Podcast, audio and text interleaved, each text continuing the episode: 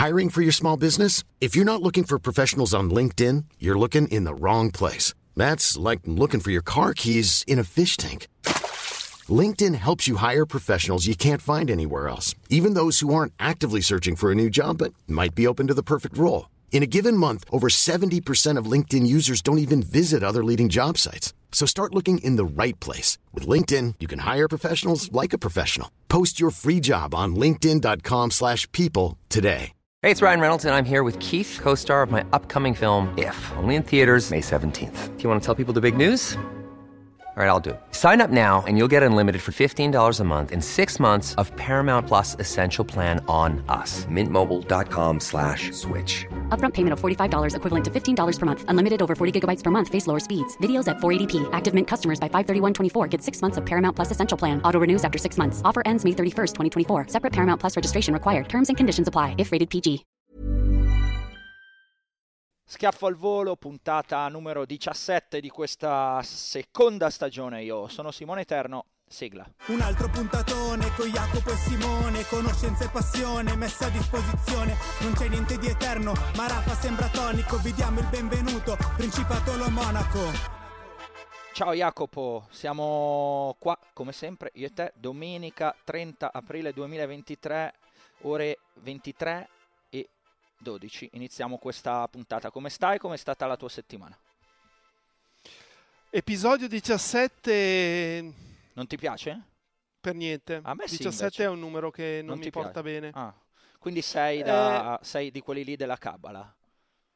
Beh, il 17, ripeto, non perché è il 17, ma effettivamente non mi ha portato bene. Ah, ok. Per esempio, mi sono rotto il tendine di Achille il 17 di agosto. Ah, Eh, invece a me il 17 è sempre piaciuto, sai? era un po' in controtendenza.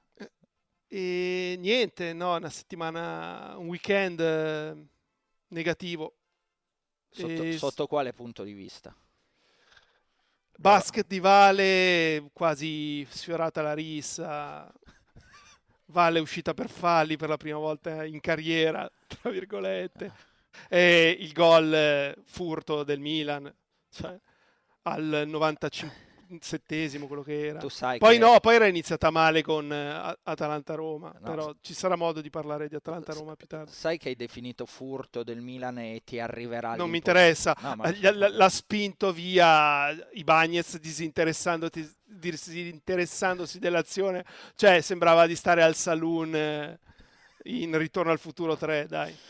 Va bene, allora mettiamo subito da parte gli argomenti calcistici perché altrimenti se no qua andiamo a infognarci in, in argom- in- cose spinose e delicate. Parleremo chiaramente di tennis in questa puntata ragazzi, eh, parliamo di Madrid, di, eh, faremo un punto insomma a metà torneo, ottavi, eh, metà ottavi diciamo completati, la- la- il quadro degli ottavi per la parte eh, maschile, invece completati totalmente per la parte femminile. Dunque partiremo proprio da lì, visto che c'è un'italiana ancora in gioco che è Martina Trevisan. eh, Inizierà lì il nostro podcast, poi snoccioleremo tanti argomenti, ci sono cose super interessanti. Dalle vostre domande e vi invitiamo a ascoltarci fino alla fine con compreso lo schiaffo quest'oggi Jacopo ho un bello schiaffo io quindi questo è questo è quanto quello che ascolterete in, questa, in questa puntata. Via, dai, iniziamo.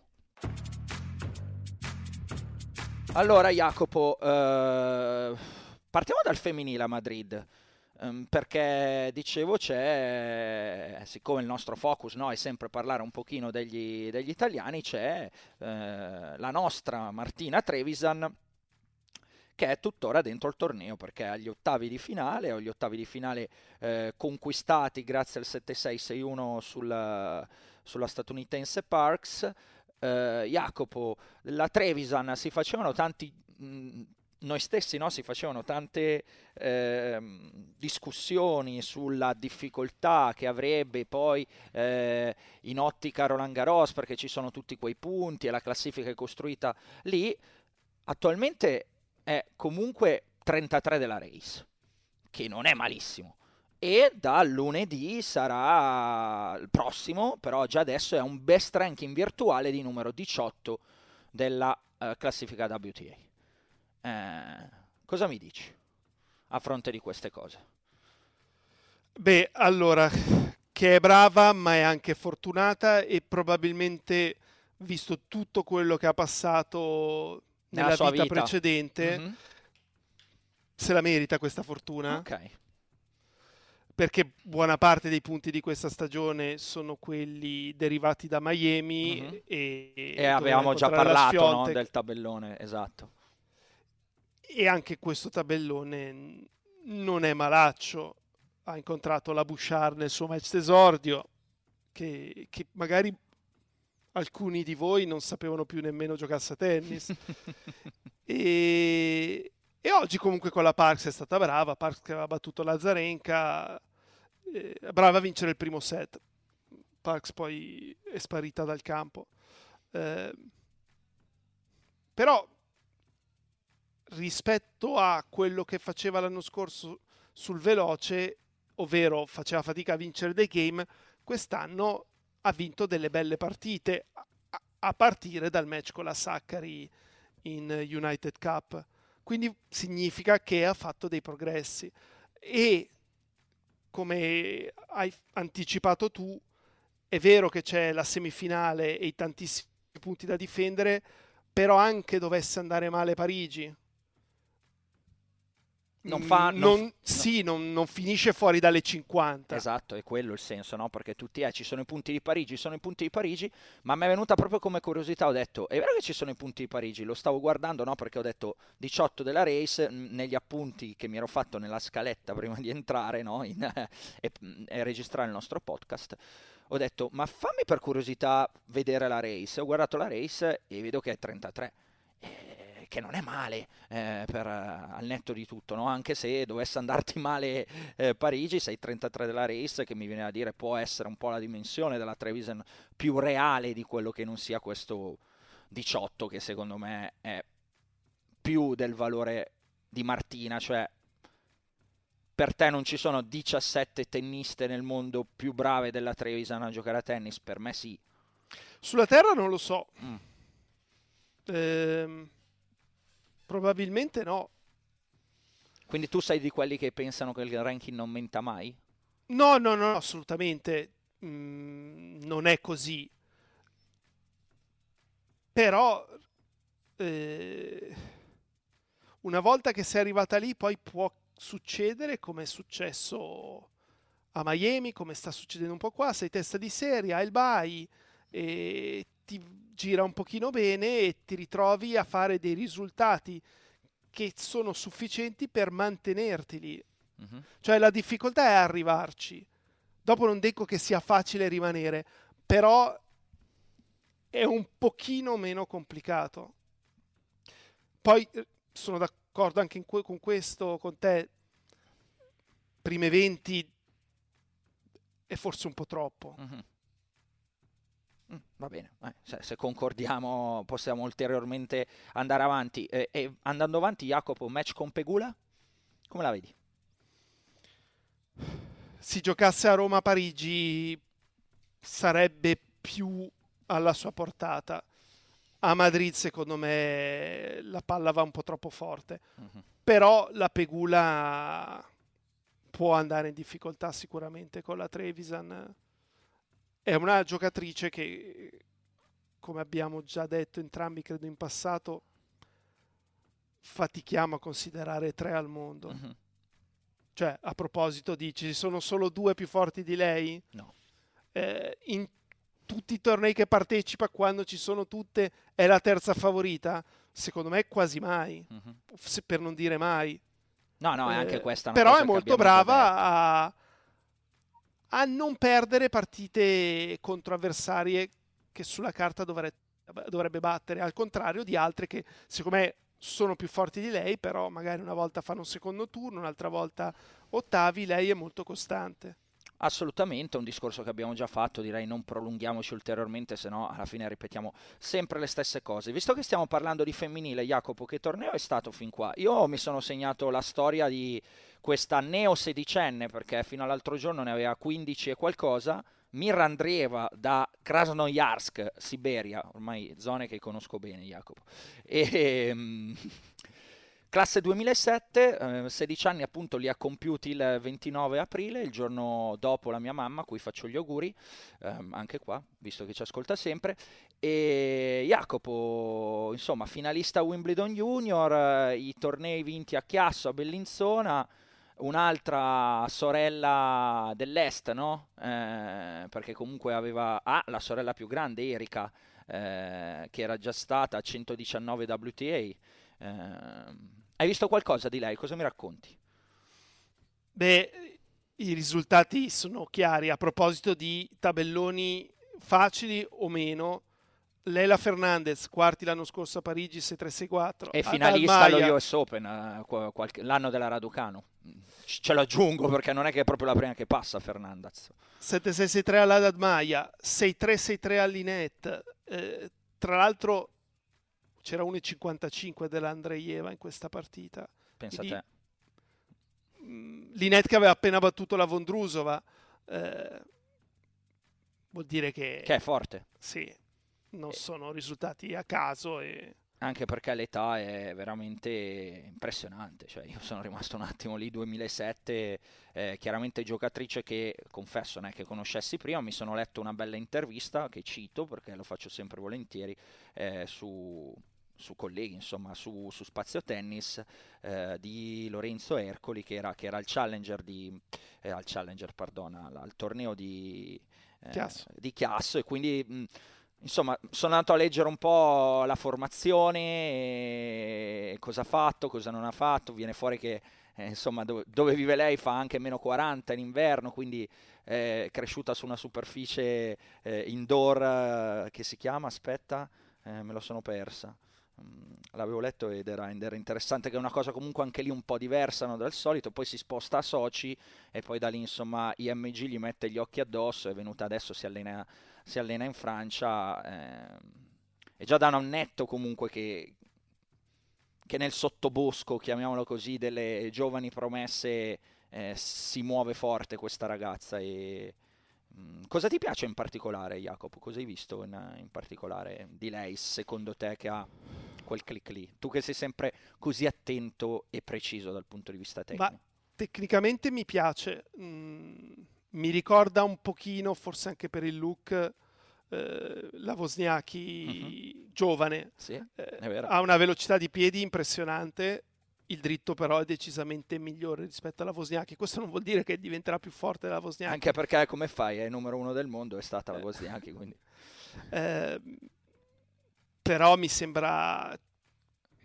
Cioè, mentre tante volte ho criticato la Goff e secondo me ehm, anche gli elogi e le aspettative che c'erano su di lei io non li vedevo. Cioè, quando sentivo parlare di molteplici slam può andare in doppia cifra, mi sembravano esagerazioni.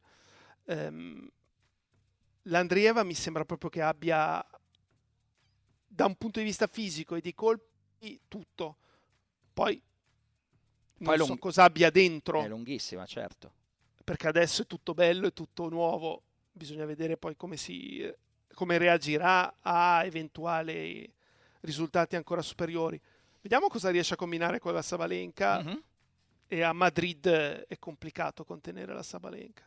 È una partita sicuramente, ragazzi, che se non l'avete già fatto mettetevi nel, mm, nel mirino proprio perché mm, vengono, viene fuori una contrapposizione discreta tra appunto questa next big thing ormai esplosa nelle ultime settimane e la numero due del mondo, quindi eh, che tira forte forte, quindi sì, una partita assolutamente da vedere. Il resto, Jacopo, del femminile? Mi vuoi raccontare qualcosa? La Sviontek va, la Sabalenka è lì, eh, la Pegula c'è sempre. Ad Sembra che ti... la, la Badosa, la, la Badosa ecco. esatto, si stia riprendendo non solo per questo risultato, ma anche per le vittorie sfiorate nei tornei precedenti. E adesso con la Saccari è un bel esame. Se supera anche questo, allora può pensare di riprendere provare a tornare nelle 10, mm-hmm. anche se la strada è lunga. E poi voglio vedere la Samsonova perché queste sono le condizioni ideali per lei. Eh, Insomma, eh, con quel kick, la palla salta alta, non è facile risponderle. Anche perché dare 6-2-6-0 a Ostapenko, comunque, eh, va bene, Ostapenko è, è, tutto e niente, no? Però comunque non è che stesse giocando proprio male Ostapenko nell'ultimo periodo, quindi, quindi risultati, è un risultato importante. L'unica che manca all'appello, diciamo, tra le grandissime, eh, in termini di classifica è Garcia, che si è fatta sorprendere da, da Sheriff, poi le altre appunto ci sono uh, più o meno tutte, il che conferma che nella seconda settimana così di Madrid conferma insomma il solito discorso che facciamo anche qua senza starci a ripetere che ultimamente un po' i valori mh, ci sono e sono lì. Si vedono ecco diciamo meno super sorprese rispetto a qualche tempo fa dove succedeva tutto il contrario di tutto da una settimana all'altra. Direi che andiamo rapidi qua sul terminiamo l'argomento Madrid lato femminile, andiamo al lato maschile dove comunque ci sono state eh, delle cose da raccontare. Allora, cose da raccontare Jacopo soprattutto per l'Italia, eh, perché Matteo Arnaldi eh, con 35 vincenti contro Casper Rudd ha fatto qualcosa di di importante, no? L'anno scorso, insomma, Rudd stiamo parlando del quasi numero uno del mondo e due volte finalista slam a Parigi e a New York. Sì, ha giocato una bella partita, l'ha, l'ha chiusa bene perché si stava complicando sul il game del 4-3 del secondo, va 30-0, poi perde tre punti di fila e, e sai, lì un attimo. Prendi il controbreak e poi può girare e invece l'ha annullata con personalità, con, venendo avanti, con la stop volley. E poi mi è piaciuto molto come è andato a servire per il match, lì non ha assolutamente tremato. Eh, prende tanti rischi, soprattutto in risposta, eh, però bello, ha un, ha un bel gioco, un bel dritto, un bel dritto, un bel rovescio, un buon servizio, mi sembra un buon giocatore. E conferma mh, comunque una tendenza ormai a cui abbiamo fatto come, ripeto, italiani che hanno un occhio magari di riguardo per chi ce l'ha, non è obbligatorio, per i tennisti del, del nostro paese, ogni settimana comunque c'è qualcuno, cioè c'è qualcosa di cui parlare, c'è qualcuno, c'è un movimento eh, che si conferma positivo. Eh, in salute, come, come, si, come si, diceva una volta. Eh, su Arnaldi, quali sono i margini di crescita, Jacopo, secondo te? Secondo me sono tanti. E dove, principalmente, allora? No, nel, nel capire cosa fare in determinati mo- momenti. Mm, e capire che non è che puoi sempre sulla seconda entrare per giocare vincente. Eh, però mi sembra veramente un, un, giocatore che può puntare ai primi 50 e, e arrivarci anche abbastanza ri- rapidamente, poi anche più su. Cioè, mi sembra proprio un bel giocatore. Beh, insomma, un, è un bel, sono parole di investimento, insomma, queste, queste di Jacopo per, per, per Arnaldi. Fanno... Mi è piaciuto molto. Poi magari Madrid può ingannare un pochino. Mm. Eh, vediamolo a Roma. Però non, non vedo cose particolari che, che, che, mi fanno preoccupare dire no. Beh, per esempio, penso ci arriveremo a Vavassori. Vavassori, secondo me, invece ha dei limiti molto chiari. Ci arriviamo subito, però, prima di spostarci, voglio due parole anche su Casper Rudd da parte tua. Eh, ti ricordi che a inizio, in una puntata, non mi ricordo, a inizio, inizio anno, una delle prime, avevamo sottolineato no, la scelta di Rudd di andare, di fare qualcosa di leggermente diverso, ovvero non fare la off season, continuare a giocare, fare le esibizioni, bla bla bla, e fare l'off season post Australian Open all'Australian Open è arrivato abbastanza bollito, ha fatto l'off season dopo, ha ricominciato e sta facendo eh, grande grande fatica perché se magari a Indian Wells o Miami tutto sommato ci, pote- ci si poteva no, anche aspettare questo perché a- al di là della finale a New York non è questa la sua superficie preferita, non era quella e eh, era diciamo ai veri e propri primi tornei Però adesso sulla terra sono arrivate sconfitte importanti perché è vero che vince l'Estoril pronti via e tu dici ok è tornato poi perde da, eh, da Strufa a Monte Carlo eh, da Serundolo a Barcellona subito fuori con, con Arnaldi a Madrid non è, non è a quello cui ci aveva abituato Rud No, però anche l'anno scorso nella prima parte sulla terra aveva fatto fatica, eh, non così fatica. Secondo me Madrid rimane un torneo per lui complicato. Eh, l'anno scorso, per esempio, aveva perso subito da Lajovic. E, ehm, Pronto? Mi sarei più preoccupato se anche a Roma dovesse arrivare una sconfitta prima dei, degli ottavi o prima dei quarti, poi dipende sempre dal sorteggio. Eh, credo che per il 3 su 5 però sarà, sarà pronto, vero Roland Garros. Mm, va bene. Ricordi che eh, avevo anche detto che in, in, nella prima puntata che avevamo fatto il podcast no, sulle aspettative della nuova stagione avevo detto adesso non me lo ricordo, lo chiedo a te perché probabilmente tu hai memoria migliore di me. Eh, avevo segnalato Rud come, uno, come quello da un po' da sul giochino di chi sarà la delusione, chi, chi mm-hmm. farà fatica, se non sbaglio, me lo andrò a riascoltare perché mi è venuto un flash adesso su, su Rud. Poi la stagione ci mancherebbe, è, è lunghissima. Pensi che l'anno prossimo rifà la stessa cosa? Cioè gioca lungo e... No. Mm, anche secondo me non lo fa più. Esperimento fallito, torna a fare la settimana alle Maldive come tutti i tennisti a novembre o dopo, i primi dicembre se a, arriva alle ATP Finals e ci si ripresenta in, in Australia. Vavassori, visto che l'hai anticipato Jacopo, batte Andy Murray, eh, quel che resta di Andy Murray sulla terra, mettiamolo così, e al di là di tutto, no, delle difficoltà, però eh, sono risultati che, che restano, che, che, che, fanno piacere, che sono importanti. Sì, e in questo caso, al contrario di Arnaldi, eh, c'è stata la fatica nel chiudere il match perché era avanti 7 break, perché è andato 5-1 nel tiebreak, tra l'altro giocando tre dritti strepitosi, dei 5 punti lui veramente ha giocato tre dritti fantastici. E poi sul 5-1 si è paralizzato e Mare ha sbagliato due cose al volo, la prima sul 6 pari che è quella più clamorosa, ma anche sul match point che solitamente non sbaglia.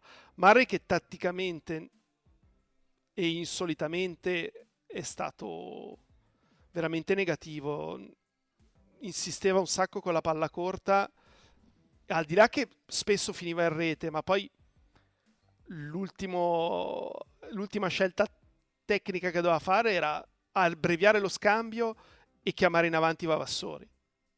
Eh, proprio non l'ho capito. Mi sorprendono anche un po' le sue dichiarazioni, ovvero che lui pensa di essere competitivo per vincere Wimbledon, eh, però mm, mai dire mai. Eh, Never underestimate the heart of a champion, dicono. Certo, eh, certo. Okay. Però non basta il cuore. No, neanche secondo me. Però vabbè, auguriamo, gli auguriamo sicuramente il meglio al signor Andy Murray che ha fatto tanto per questo sport, ha regalato comunque tante battaglie di un certo spessore. Chiudiamo il giro italiani con forse la nota un po' più amara, Jacopo, Lorenzo Musetti perché vedi quello che è successo dici ok ho Altmaier o Ott al turno dopo gioco con Hanfman ho visto che esce Rud per incontrare Munar. per, ho visto che esce Rud battuto da Arnaldi e l'ottica è, sarebbe quella di incontrare uno tra Munar e Arnaldi su, su una strada verso i quarti di finale. E... occasione ghiotta se eravamo stati positivi la settimana scorsa, o meglio io ero stato positivo, tu avevi detto ma aspettiamo un attimo a cantare vittoria, hai ragione tu. diciamo che con Hanfman a Madrid eh, si può perdere per come gioca Musetti, anche per lui è, è molto rapido Madrid, può andare in difficoltà in quelle condizioni, fa molta fatica a rispondere e, e il suo servizio non è un servizio che non ti fa giocare. Mm-hmm. Eh, quindi è un risultato negativo, lo è ancora di più vedendo poi come è andato a svilupparsi il suo lato di tabellone, però mi preoccuperebbe di più una sconfitta con un giocatore del livello di Hanfman a, a Roma, stesso discorso. Se a Roma perde al primo turno, allora quasi si vanno a cancellare gli ottimi risultati di Monte Carlo e Barcellona. A Madrid, per me, anche nei prossimi anni sarà sempre un torneo difficile per lui. Allora va bene, dai, gli giochiamo questo jolly sulle difficoltà di Madrid, eh, visto che settimana scorsa eri stato un po' più non cattivo, però un po' più attenti, nonostante un buon risultato, questa settimana fa l'opposto, nonostante un risultato negativo, dici però queste non sono le sue condizioni. Ce lo teniamo lì e lo teniamo sott'occhio con speranze nell'ottica del torneo di Madrid. Le altre partite della, della parte alta del, del, tabellone vedono insomma rispettare più o meno tutti i promo- pronostici perché c'è al di là di questo quarto in particolare che avevamo appena citato Alcaraz sfida Zverev, Kachanov 10 va a sfidare Rublev 5, appunto Munare poi uno tra Almayer e Hanfman e Cioric ha battuto Urca, c'è forse questa un po' la sorpresa in due set e in questo momento sono in campo Davidovic e Rune che stanno giocando con Rune che ha perso il primo set però adesso sì. avanti di un break nel secondo 3-2 e servizio nel momento in cui stiamo registrando questo podcast. Quindi, e aveva già annullato match point a Bublik. In, in, teoria, in teoria più o meno qua si configura tutto in maniera che segue i pronostici. Un po' di meno forse nella ma neanche tanto nella, nella, parte bassa. Cosa hai visto questa settimana che, che ti è piaciuto, Jacopo? Maschile Madrid. Piaciuto poco. Eh, non mi è piaciuto mm, Zizipas ieri con Team mm. e, e Team poteva vincerla. Eh, perché sul 3-1 dal tiebreak è andato a cercare un rovescio lungolinea, era 3-1 in servizio, quello era il punto in cui dovevi mantenere il mini break che avevi conquistato subito eh, invece ha cercato un rovescio lungolinea sulla palla sbagliata. E, e, ancora la difficoltà che ha Zizipas dalla parte del rovescio perché invece sul 5 pari aveva avuto diverse palle break. E su una di queste aveva un passante di rovescio con Tim che era già nel lato sinistro per come era maturato lo scambio. Quindi lui aveva tutto il lungolinea aperto ma bastava appoggiarla e dove ha giocato? Ha giocato in diagonale, Tim era lì, alla fine ha perso il punto. Eh, però ha, ha, un bel tabellone Zizipas perché l'unica testa di serie al di là di Bites domani è Tiafo. Eh, attenzione a Lajovic che è in grande forma, che ieri ha battuto Ogelia Sim, eh, Ogelia Sim che a sua volta nella fase che ho visto giocare io toppe poche prime in campo. Quando entrava la prima era quasi sempre ace, ma ne ha messe poche, tanti doppi falli anche in momenti importanti e ha faticato molto col rovescio. Va bene. Mm, però di, di, buono veramente poco. C'è stato, io vado sui russi, c'è stato da segnalare una semi-rinascita di, del, disa, del desaparecido sì. Karaziev, no? Che batte, che batte Gere e poi Van de Zanschlup e adesso fa appunto il, il terzo turno con, con De Minor. Eh, ecco, non ho citato di italiani Cecchinato. Partita con De Minor un po' di amaro in bocca, Jacopo, l'hai vista? No, quella no. Ah, ok, no. Eh, perché è stato più o meno alla pari, eh, in sostanza, senza più o meno, è stato alla pari per, per due ore e hanno fatto un po' la differenza ai dettagli, come succede nel tennis. Eh. Un brecchetto all'inizio, e poi non è riuscito a sfruttare in tutto sette palle break cecchinato e si è ritrovato a, a perdere 7-5 al tiebreak del secondo set. Ecco, comunque buoni segnali secondo me per, per cecchinato in generale da, da questa prima parte di, di, stagione sul rosso. Storia della settimana, dicevo, Karaziev e poi quella di Shevchenko. L'hai vista? La conosci? La diciamo? Vai, sì, ho letto di, di come ha conosciuto Medvedev. Esatto, esattamente, perché si incontrerà proprio con l'amico Danil Medvedev al, al terzo turno. Eh, questo ragazzo era fuori dai 300 quando giocava con Medvedev eh, in via virtuale alla PlayStation. Eh, insomma, si, si parlavano, si conoscevano, sono diventati amici diciamo di gaming da remoto, eh, al che nell'ATP Cup 2012 Medvedev di fatto lo invita in squadra, gli dice dai vieni in squadra con noi, Jacopo com'è come non è, da Shevchenko in quel momento era fuori dai 300, questo ragazzo oggi è dentro i 100 del mondo perché in un anno inizia, inizia la sua crescita, qua era partito dalle qualificazioni e si è, ha dato 6-1, 6-1 a Lechka, che secondo me è un risultato non ho visto la partita, però è un risultato importante per, per il Lechka che abbiamo visto in questo inizio di 2023. Ha vinto anche con Wolf, eh, quindi sì, sono oltre ad aver passato le qualificazioni, quindi sono quattro vittorie esatto. in un torneo del genere che non arrivano così casualmente. Ehm, probabilmente è un giocatore che è destinato a, crescere ancora di più. Io la storia la portavo perché mi fanno sempre, mi incuriosiscono no? queste, queste, slide indoor, cioè comunque in quel momento, eh, no? quando, quando, parla, quando raccontavano lo stesso Medvedev di questi episodi, è un giocatore fuori dal, eh, dal diciamo, da, dalle attenzioni no, de, globali, eh, poi magari entri in ATP, in, in ATP Cup, entri in una squadra, vedi, inizi a parlare magari qualche consiglio anche da campo con, con lo stesso Medvedev e ti cambia un pochino la dimensione perché proprio da lì in poi inizi a ottenere da un anno e mezzo, via ormai, dei risultati di un, di un certo spessore e scala più di, più di 200 posizioni, insomma, diventando, entrando a tutti gli effetti nel nel tennis importante, quindi non lo so, sono sempre storie che, che sono interessanti, penso, da, da, portare o per capire anche quanto davvero, anche in questo caso qua, no? come, come avevamo raccontato a Monte Carlo, eh, gli slide indoor, le cose possono essere eh, davvero inaspettate o casuali per, per farti cambiare da una dimensione all'altra. Ma a volte basta veramente, se hai un determinato livello, mm. due parole della persona giusta per farti capire che magari quello che pensavi di te stesso era insufficiente. È vero. E magari ci ha palleggiato in ATP hanno fatto dei tiebreak ha visto, oh, però lo smetto in difficoltà. Certo. No, no, era, era proprio per questo che portavo questa storia.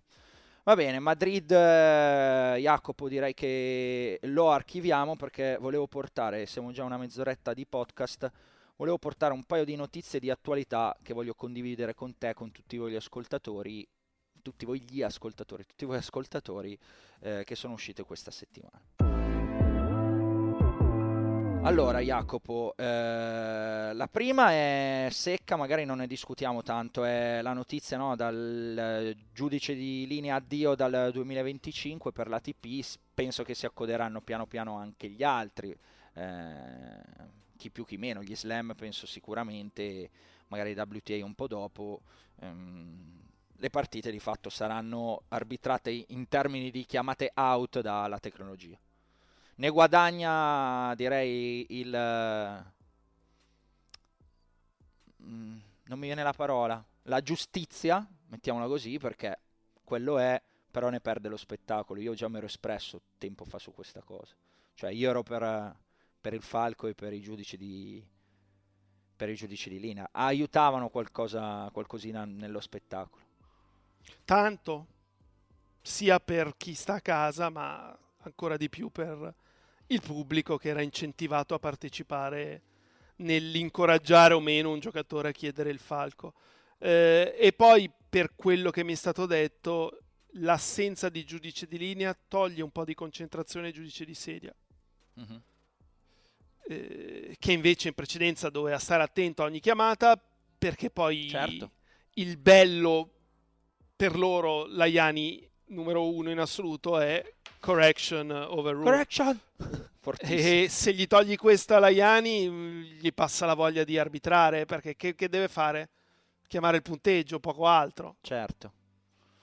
Eh, se tu fossi stato il capoccia supremo dell'ATP, in questo caso, vabbè, Andrea Gaudenzi o in generale le persone diciamo, che avevano peso nel board per andare a, a, a decidere questa cosa, l'avresti fatto oppure no?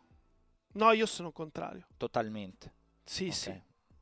No, no, anch'io come te, cioè preferisco perché contribuisce a dare qualcosa alla partita e quindi ripeto, è più giusto dal termine no uh, puramente eh, di non andare a influenzare le partite, mettiamola così, però dall'altro è più noioso, cioè non significa che giusto automaticamente aiuti lo spettacolo e visto che eh, ATP sta cercando di ampliare il pubblico in, in vari modi e la serie televisiva e ce lo siamo detto, magari anche questa cosa qua era, poteva essere d'aiuto. Dall'altra l'altra notizia, Jacopo, invece che volevo portarti è più che altro un'indiscrezione che arriva dal Telegre... Tail... Uh, rifare, dal Daily Dele... Dillo tu, Telegraph. Daily Telegraph. Bravissimo. da un collega, Simon Briggs, che... L'hai letta? Cioè ha parlato... No. no. Ah, mm, no aspetta, forse dimmi. Del salario minimo. Del salario minimo nel tennis, no?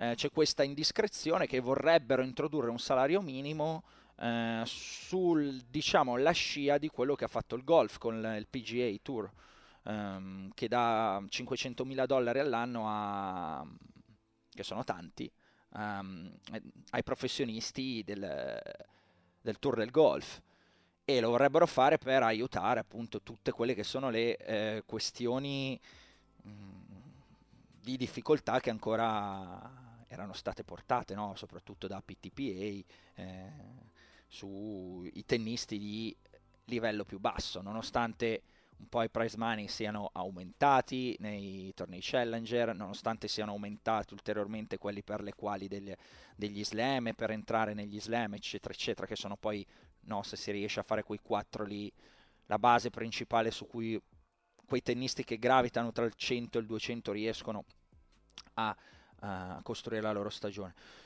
A me i dubbi, Jacopo, sono venuti sul fatto che sono andato a guardarmi due cifre, cioè la PGA, il, il Tour PGA all'anno fa un miliardo e mezzo di introiti, ehm, mentre ATP fa 200 milioni l'anno, quindi sono sei volte meno, quasi sette.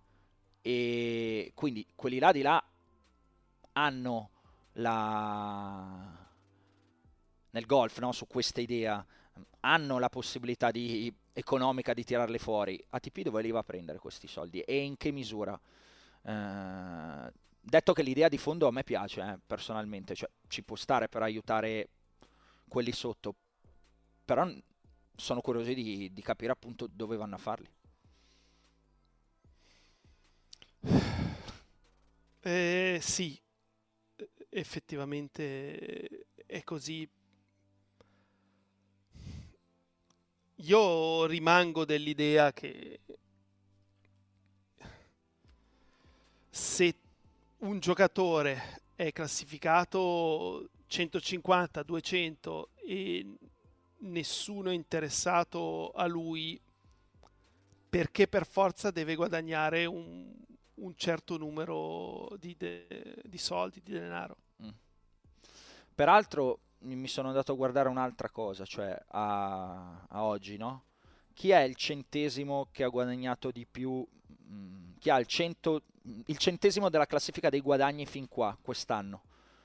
Varias, che ha in prize money incassato 211 mila dollari da tassare, eh, ragazzi, ricordate sempre questo. Quindi sono, sono cifre da tassare. Se ne vanno la metà o poco meno della metà. Il duecentesimo è 8 Virtanen che a oggi ha incassato 78 mila dollari e spicci. Ma stiamo parlando di primo gennaio 30 aprile? Esattamente. Ok.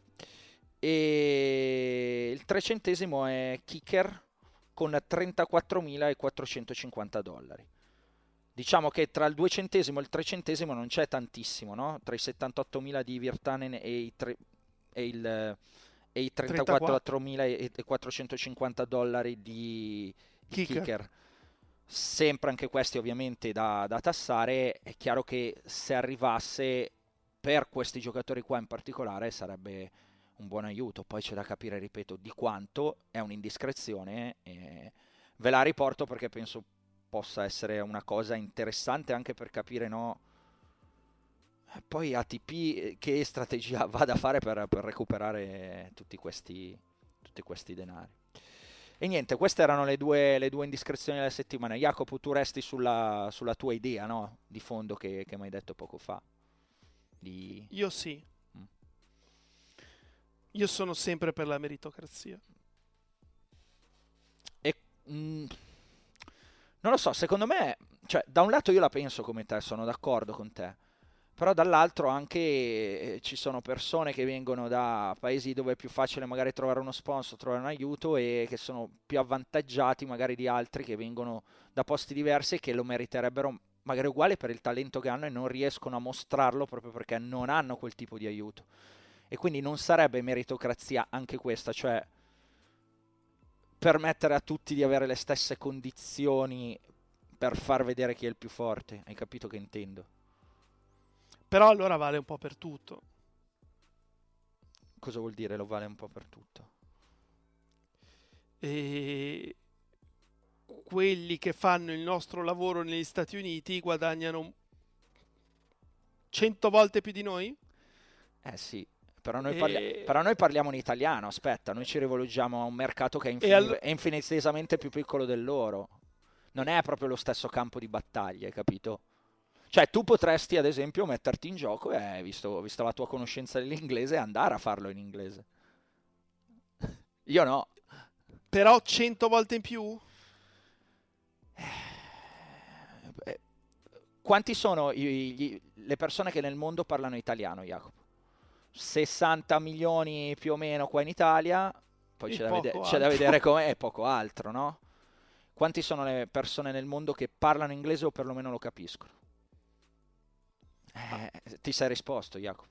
In quel rapporto lì, in quel rapporto lì ci sono i guadagni infinitesamente in più. Tu parli a una platea che, se parli in inglese, a una, par- a una platea che è globale e quindi eh, puoi avere in- un tipo di introito che è globale e noi parliamo a una nicchia della nicchia.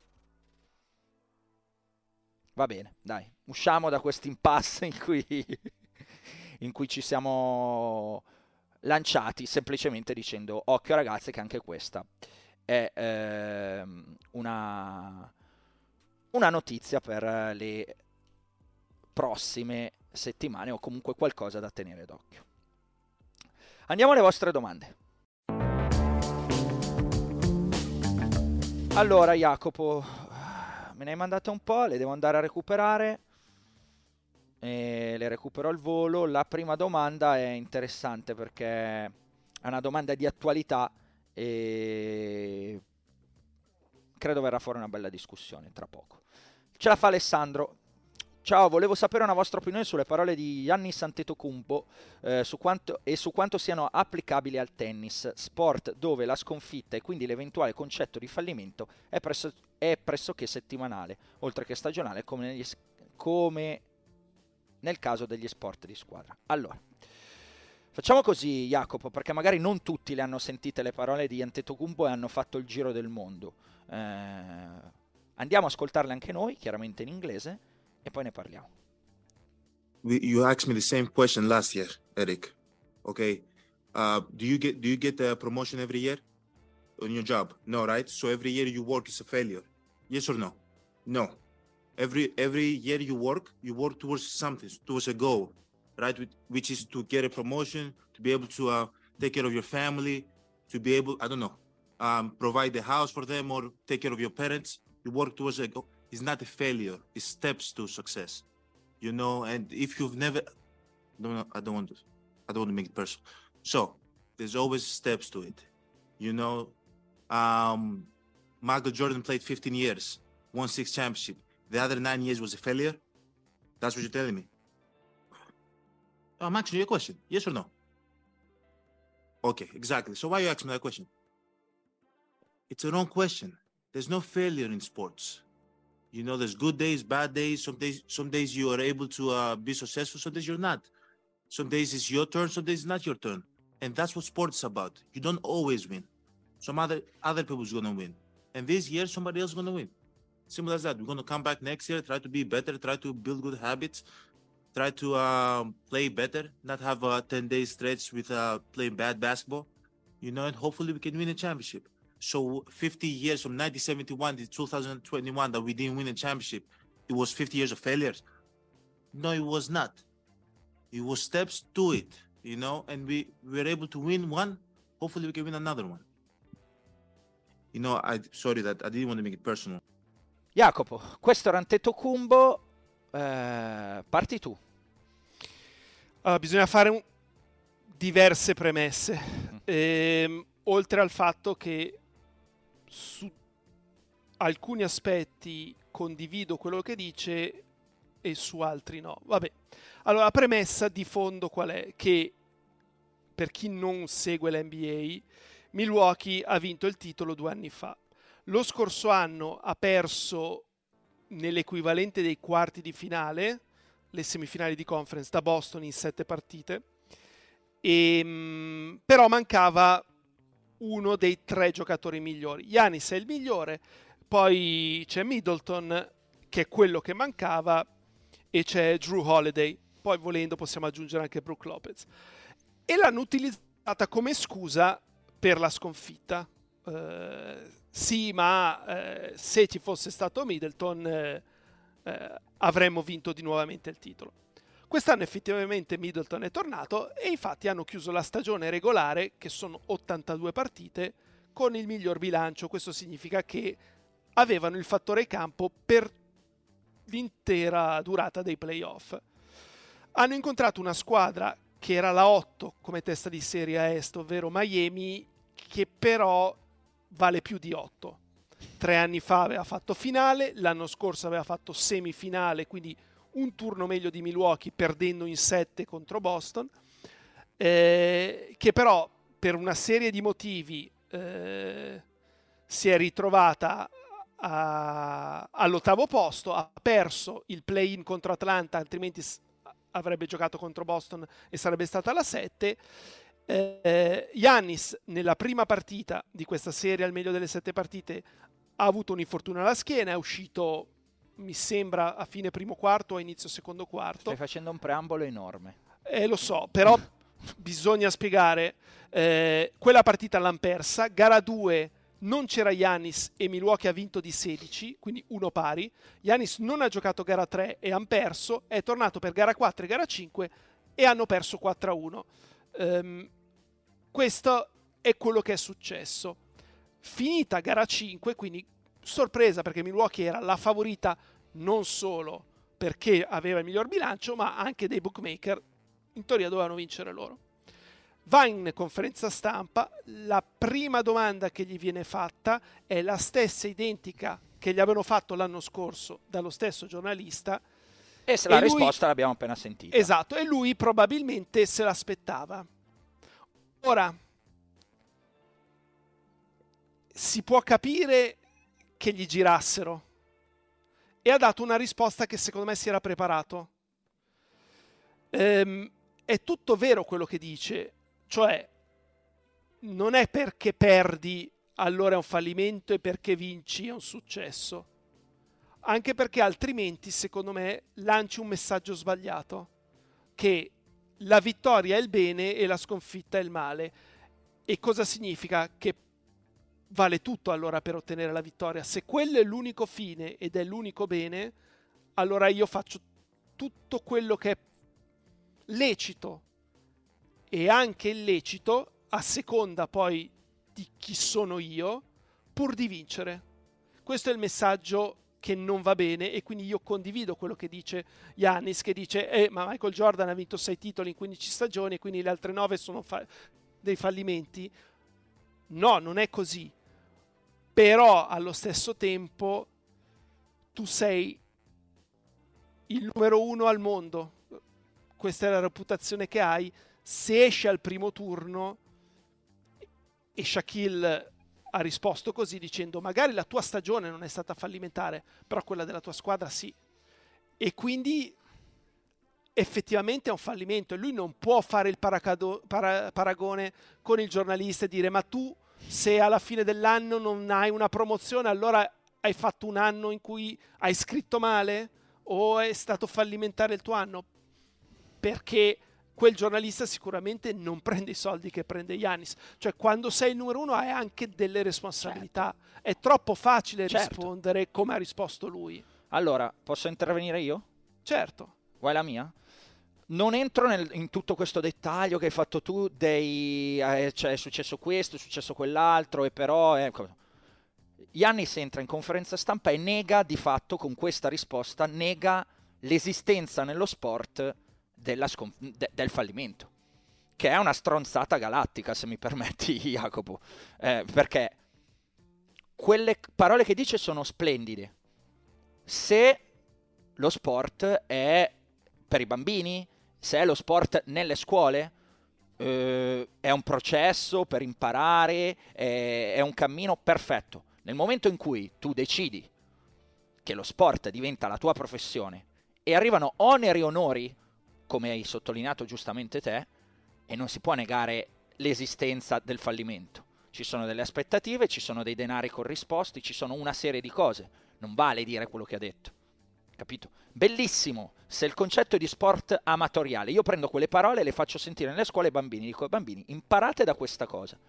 Però poi se il bambino decide di fare il professionista, quella roba lì non è più valida, perché nel momento in cui diventi professionista è evidente, è evidente che dovrai avere a che fare con qualcuno, con il fallimento, con il successo e con il fallimento non vale negarlo, così sembra che tanto è sempre un processo, tanto ti serve a imparare per la volta dopo, non è così.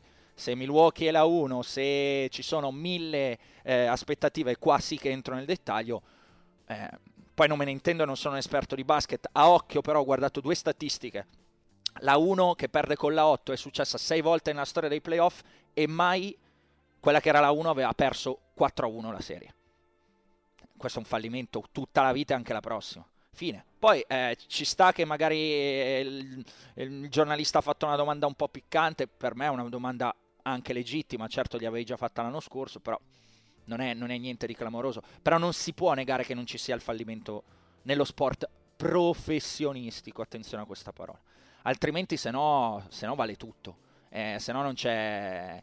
Eh, salta, salta in piedi no? un, un, sistema che hai anche notato. La domanda di Alessandro era poi legata al tennis. Forse il tennis si presta un pochino di più al discorso di Antetokounmpo perché è vero che giocando ogni settimana il torneo lo iniziano in 128, in 64, in quelli che sono e poi ne vince solo uno e non è che tutti gli altri falliscono. Però ti rigiro il controesempio, se da qua a fine anno Djokovic perde sempre al primo turno, ci ritroviamo al 30 dicembre a, registrare schiaffo al volo. Jacopo, cosa diciamo? Che la, la nata di Djokovic non è stata fallimentare?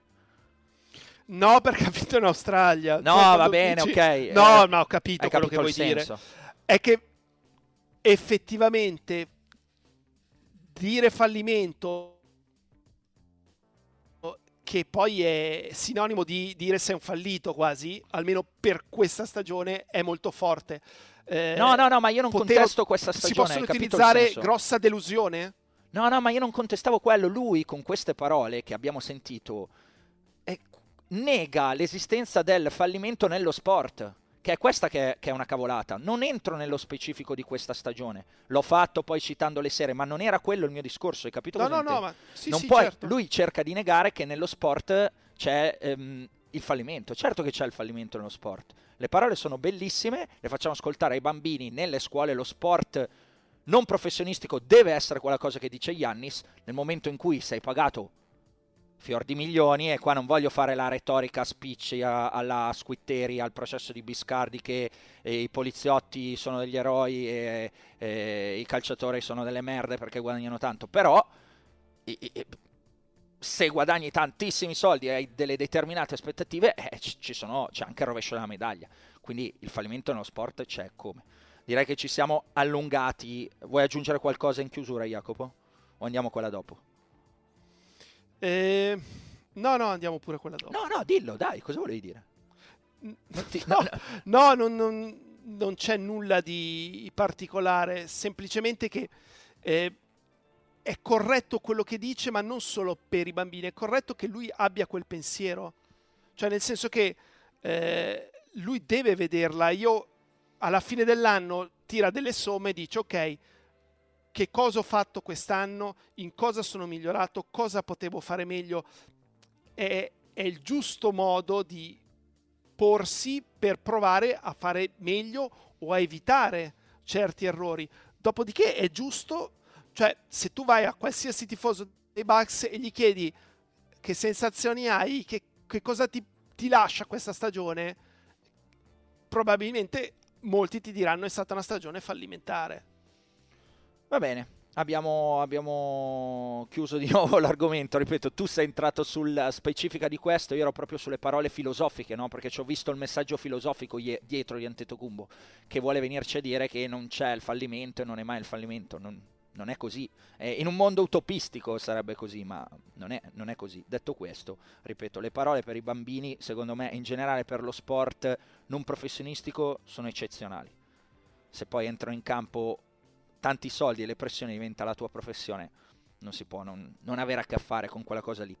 Uh, Daniele da Cuneo, secondo voi il patriottismo mediatico attorno al tennis non rischia di sminuire la bellezza di questo sport? Io adoro il tennis proprio perché è uno sport individuale dove ognuno può seguire chi vuole. Questo fomentare e indirizzare la passione per la nazionalità, eh, trasmettendo sui canali principali anziché partite tecnicamente interessanti, magari partite mediocri solo perché gioca l'italiano di turno, anche in uno sport come questo trovo che porti a, situazione, a situazioni anche tossiche. Eh, vedi rinuncia a Sinner alle Olimpiadi o Davis per programmazione. Colgo l'occasione per farvi i migliori complimenti. Se tutti coloro che parlano di tennis lo trattassero con il rispetto e la competenza che vi distingue, penso che anche il pubblico che lo segue sarebbe molto più educato e soprattutto meno incline alle sparate. Quella, grazie Daniele. Mi sono dilungato troppo, ma va bene, anche se non andrà in onda, è già un enorme piacere scrivervi. È andata in onda, Daniele. Ehm, prima parte della domanda, Jacopo. Quindi, questo patriottismo mediatico attorno al tennis non rischia di sminuire la bellezza di questo sport? Io già un po' avevo risposto in una puntata precedente, ricordi? Quando, quando si parlava di Sinner, no? questo eh, eccessivo anche fomentare a volte poi può essere contro, controproducente. Quindi lascio a te la parola. Eh, la mia risposta, la prima cosa che mi viene in mente è per quale motivo quello che pensa Daniele del tennis debba essere modificato dal troppo tifo per un giocatore italiano. Cioè, se lui pensa una determinata cosa del tennis, è sua, punto. Non dovrebbe esserci quasi nulla o nulla che gli fa cambiare idea da quel punto di vista. No, credo Quindi... che solo lo infastidisca, no? Come dire, mi fate vedere magari una partita di che ne so, ti faccio un esempio, eh, Sinner contro un primo turno scontato, anziché magari da un'altra parte ce n'è una più interessante. Però deve anche pensare che, che esiste un pubblico, è chiaro. Sì, che non è che uno programmi eh, la giornata secondo i gusti di Daniele, cioè eh, magari... No, lui dice dai gusti tecnici, dico tecnicamente no, in quanto esperti voi dovreste riconoscere che questa partita è migliore e dare questa, non interpreto, eh, penso sia questo il suo senso, e non darmi l'altra solo perché è italiano.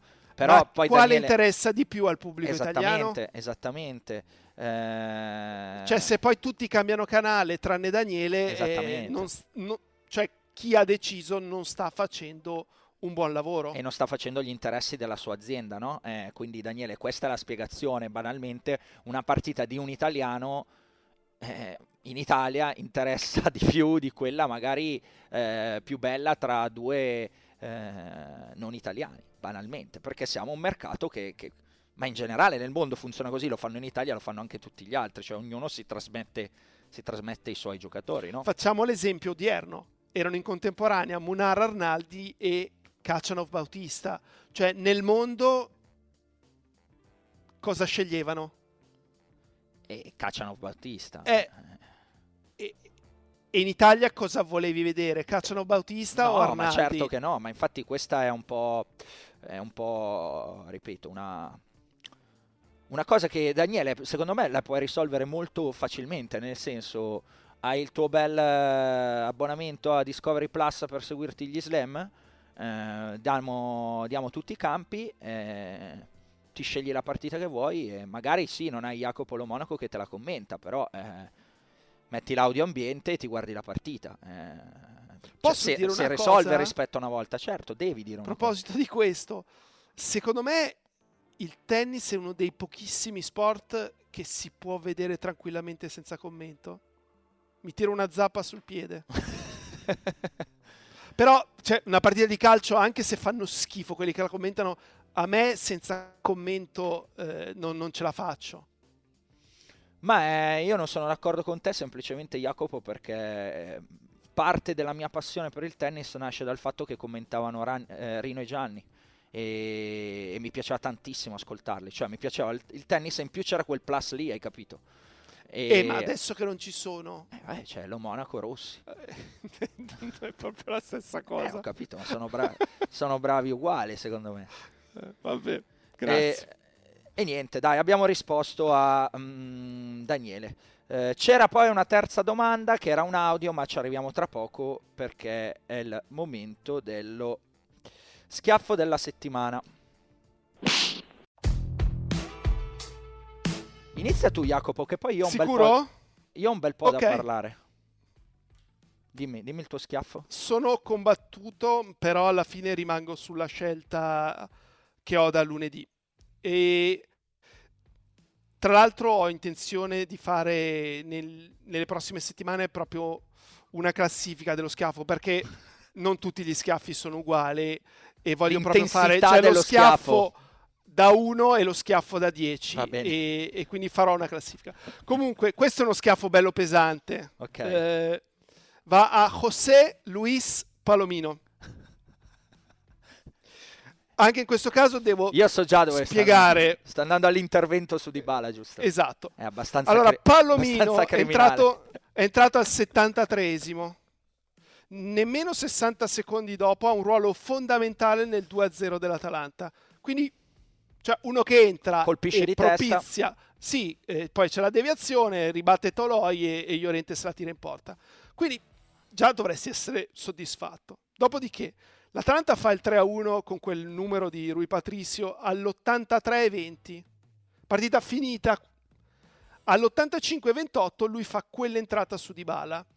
Un'entrata mh, che sapeva esattamente dove andava a finire, perché quando decide di entrare sa che prenderà anche Dybala e se ne infischia altamente. Eh, il calcio.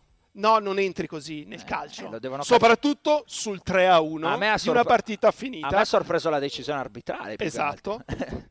E non è andato neanche a sincerarsi delle condizioni di Balla, proprio un... Vabbè, non dico cosa.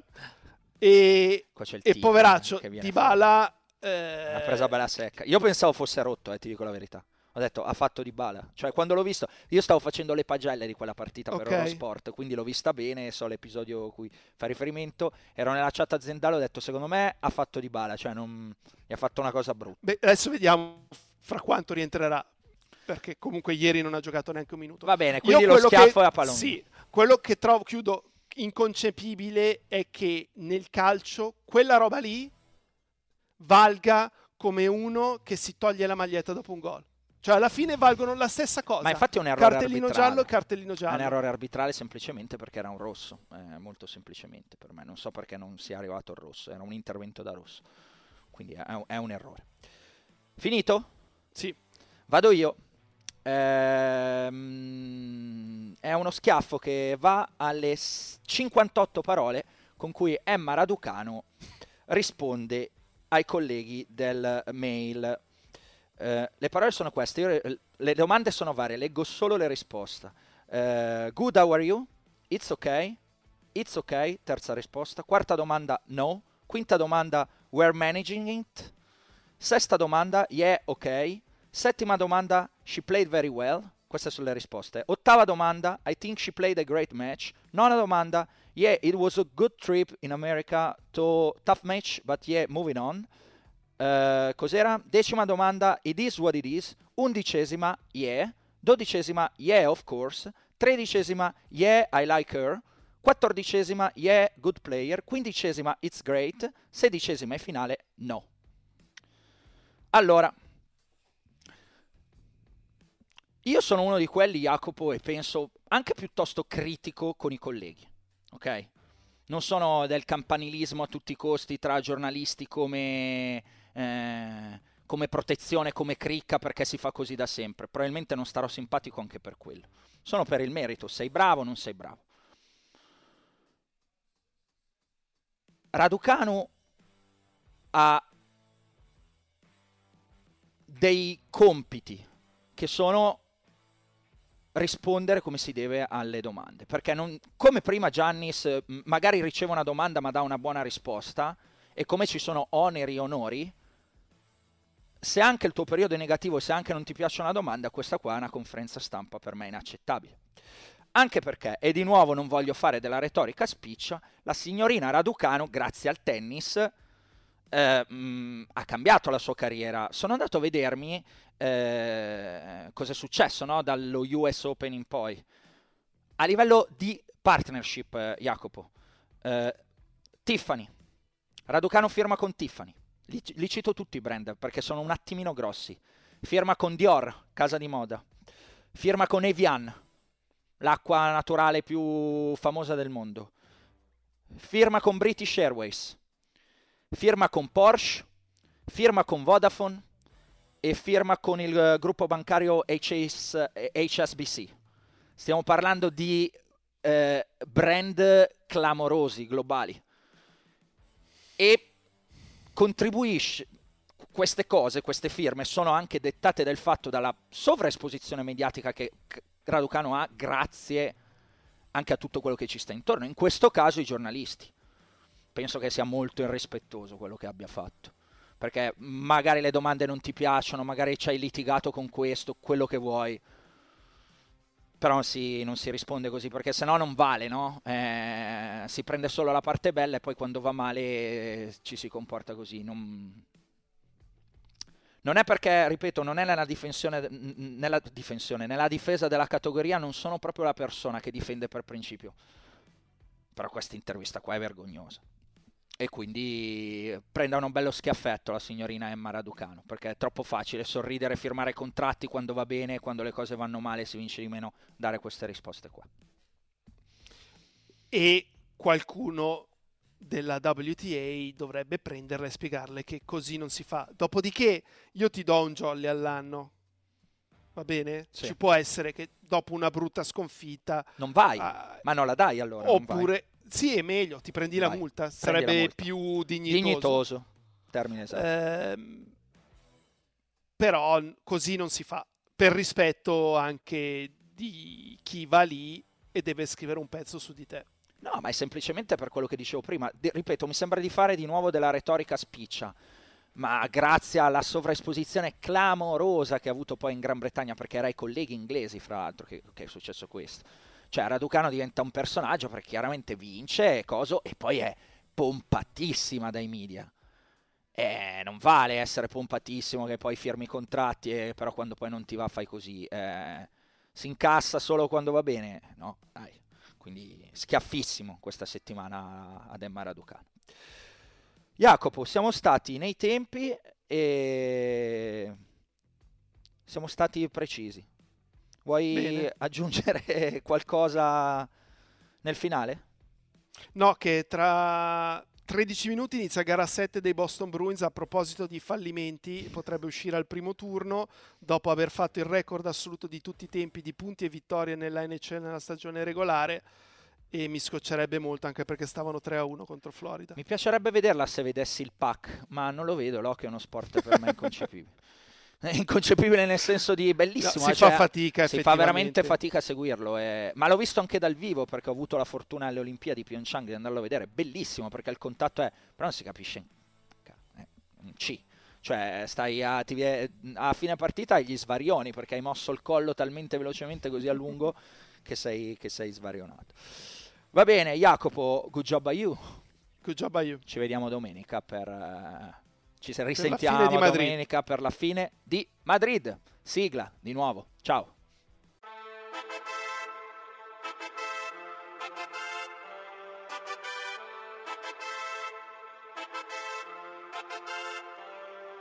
Un altro appuntamento, un altro schiaffo al volo, ha vinto sul cemento, eppure un terraiolo, un altro tabellone, un nuovo campione, ha ribaltato il match, era sul cornicione e Kyrgios manterrà la parola data che giocherà a Parigi per la sua fidanzata che non c'è mai stata e vuole visitarla e Sinner la volè quanto può migliorarla? Io lo devo ascoltare perché senza sto male. E soffro come zizi passo quella diagonale. Ho un dubbio esistenziale se tornerà mai team. Eppure vado avanti come Cressi un altro puntatone con Jacopo e Simone. Conoscenza e passione messa a disposizione. Non c'è niente di eterno ma Rafa sembra tonico. Vi diamo il benvenuto Principato lo Monaco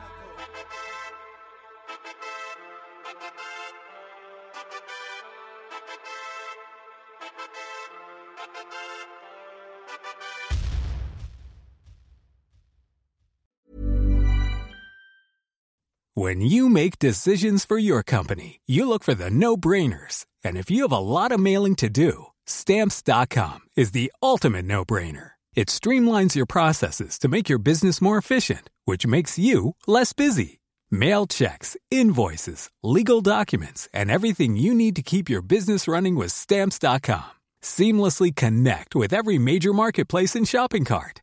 Schedule package pickups and see your cheapest and fastest shipping options from different carriers with rates up to 89% off USPS and UPS rates. And with the stamps.com mobile app, you can take care of mailing and shipping wherever you are. Make the same no-brainer decision as over 1 million other businesses with stamps.com. Sign up with code program for a 4-week trial plus free postage and a free digital scale. No long-term commitments or contracts. That's stamps.com. Code program.